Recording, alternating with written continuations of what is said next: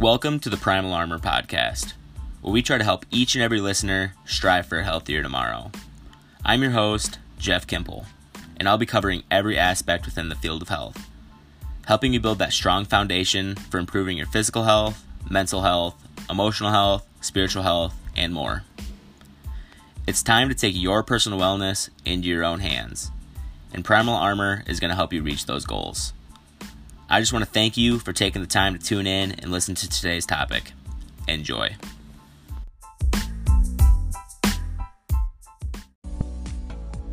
Welcome back to episode 42. I've been doing a lot of self reflecting in my life lately, and that led me to selecting this week's topic. This week, I want to talk a little bit about why everything happens for a reason. This can be both good things that happen in your life and bad things that happen in your life all part of God's plan. Life can be unfair in some moments, and it can lead you to ask, why me? I've been in that mindset quite a bit of times in my life, and I've had plenty of moments where I've been feeling like I've been beat down, battered, torn, and it's just like nothing was going my way. And I just kept thinking, why was God letting this happen to me? I would literally pray and ask that exact question. Like, why me? Why is God letting this happen to me? It's moments like that where God has shown me why He put me through all those moments. In a moment when I was in the darkest time of my life, God brought me Kimberly, my wife and best friend, back into my life after all those years when we went our separate ways back in our early days of college.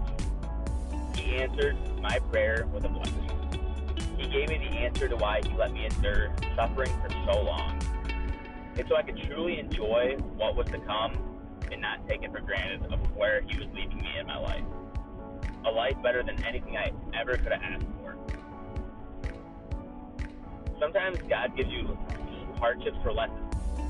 Sometimes He gives you it just to make you stronger. Sometimes it's just a path leading you to your next step in life, towards His plan. And that's the thing. Bad things come in waves because life's never fair. But it doesn't last forever. Think about a time in your life when you thought you were never going to make it through, or just never thought it was going to end. Or just think about someone else who's experienced the same thing, who thought they were in the bottom of hell, and it didn't really seem like it to you. Because was it the end of the world? Or did they never come back from that? No, not at all. Everyone perseveres and gets through it get to a better point in their life.